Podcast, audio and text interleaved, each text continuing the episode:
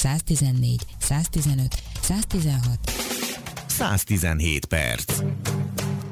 A három éves kisgyerekek fele már használ okostelefont, mire három évesek lesznek a gyerekek, legalább a felüknek már odaadják szüleik okos eszközeiket, a 4-6 évesek körében pedig már 90% ez az arány, derül ki a Huawei hazai kutatásából, amely az, y, uh, igen, amely az Y generációs szülők digitális nevelési szokásait vizsgálta, és uh, Szabó András fogom most kérdezni, uh, hogy, uh, hogy mennyire tartható természetesnek ez a, a folyamat, és hogy igen, hogy, hogy, hogy ez is nagyon jó hír, mert a gyerekek egyre többen használják, és nekem meg az az érzésem, hogy azt kell megérteni tulajdonképpen, hogy ez egy másik időszak. Már is, igen, már is, már is, már is. Közben akkor mondjuk el, hogy úgy tűnik, hogy vonalban van Széke Végül is, én, én jobb hiány beugrottam ebbe a beszélgetésbe, már is átadom a Bálintnak a beszélgetést vonalát. Akkor Tess. mondom is, hogy Széke Levente szociológus, ifjúságkutató, a, kuta, a Kutató Központ kutatási igazgatója van itt a vonalban. Halló, jó napot kívánok! Jó napot kívánok! Tehát nem is tudom, hogy hallott-e a, a, itt a felvezetést. Ugye arról van szó, hogy a három éves kisgyerekek fele már használ okostelefon, és hát itt az, az imént az a, a kérdés fogalmazódott meg, hogy mennyire tekinthető természetesnek ez a folyamat, és vajon hogyan fog ez hatni a fiatalokra hosszú távon?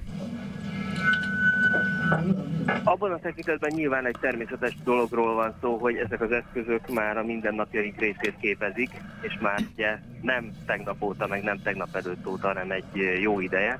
Tehát ezek ugyanolyan használati eszközök, mint e, úgymond egy archaikus társadalomban voltak azok az eszközök, amelyek megtalálhatók voltak az akkori háztartásokban, tehát természetes az, hogy a gyermekek ezekhez is hozzáférnek.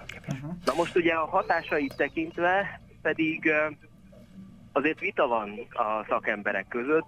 Vannak olyan szakemberek, akik kifejezetten azt állítják, hogy a ilyen korai-korai gyermekkorban a infokommunikációs technológiák azok kifejezetten károsak, mások pedig ezzel vitatkozva ezt nem állítják, vagy nem mondják, de azért a mértékadó szakemberek alapvetően abban gondolkodnak, hogy, hogy azt nem szabad engedni, nem szabad hagyni, hogy teljesen saját maguk önállóan használják ezeket az eszközöket, tehát mindenképpen szülői felügyeletre van szükség.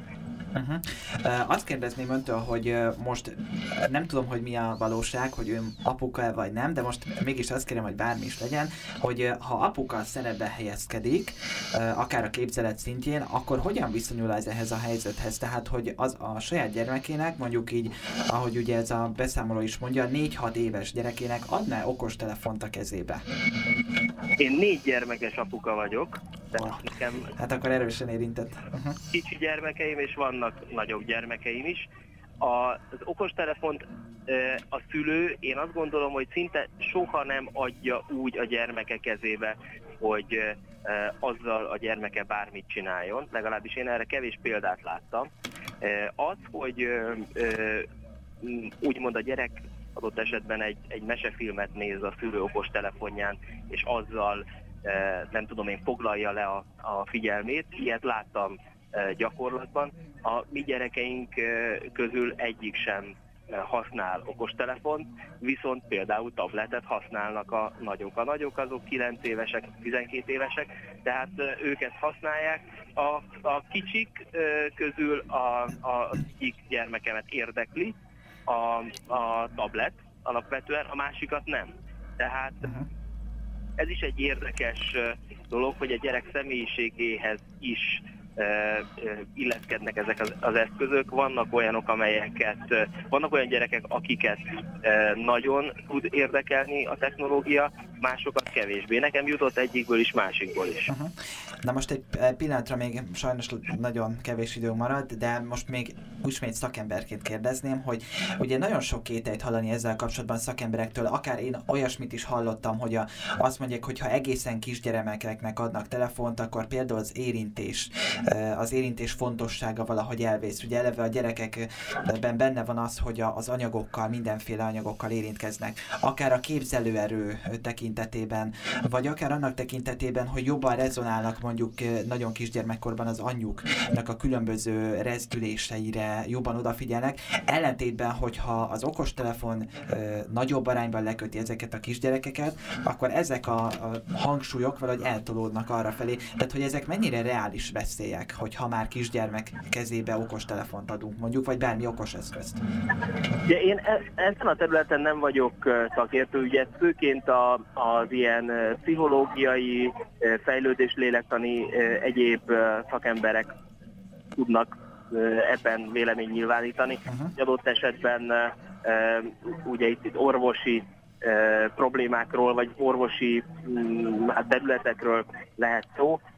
Én azt gondolom, hogy a társadalmunk az változik. Tehát, hogyha mondjuk visszagondolunk a történelmünk folyamára, és visszamegyünk akár több ezer évre, akkor nyilván egy, egy gyereknek teljesen más, más dolgokat kellett megtanulnia. Máshol leselkedett egy veszély, és adott esetben leselkedik ma is azokban a társadalmakban, amelyek nagyon természetközeli életet élnek, és más veszély leselkedik, és más szabályok érvényesek azokban a társadalmakban, amelyekben például mi élünk. Tehát egy, most ha elképzeljük, hogy egy néhány ezer évvel ezelőtti gyereket, vagy akár fiatalt belehelyezünk a mai korba, és meghallja a villamos hangját, vagy a, a zúgó nagyváros hangját, akkor ő természetesen meg fog riadni.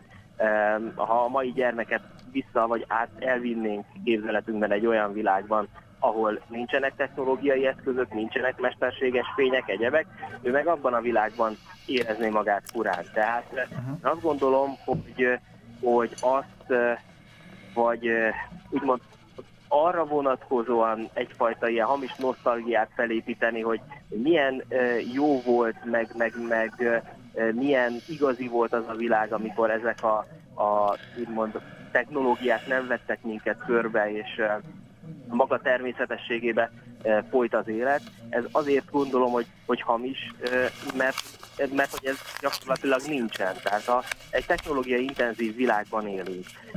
Az viszont egy teljesen józan gondolat, hogy, hogy a technológiát, vagy a technológiával úgy, úgy kell bánni, és úgy kell megismerkedni, hogy annak megtaláljuk a helyét az életbe. Tehát uh-huh, uh-huh. ezzel persze jó nagy közhelyt mondok, hogy, hogy semmit sem szabad túlzásba vinni, de ez, ez igaz is. Tehát a, a nem tudom én, a, abban az időben, amikor még nem voltak olyan kiválóak a, a, a világító berendezéseink, hogy lehetett olvasni sötétben is, akkor nagyon sok embernek elromlott a, a szeme a, a rengeteg gyertyafénybeleti olvasástól. Tehát mondhatta volna akkor valaki, hogy, hogy hát ez egy nagyon káros tevékenység, hiszen rontja a szemet.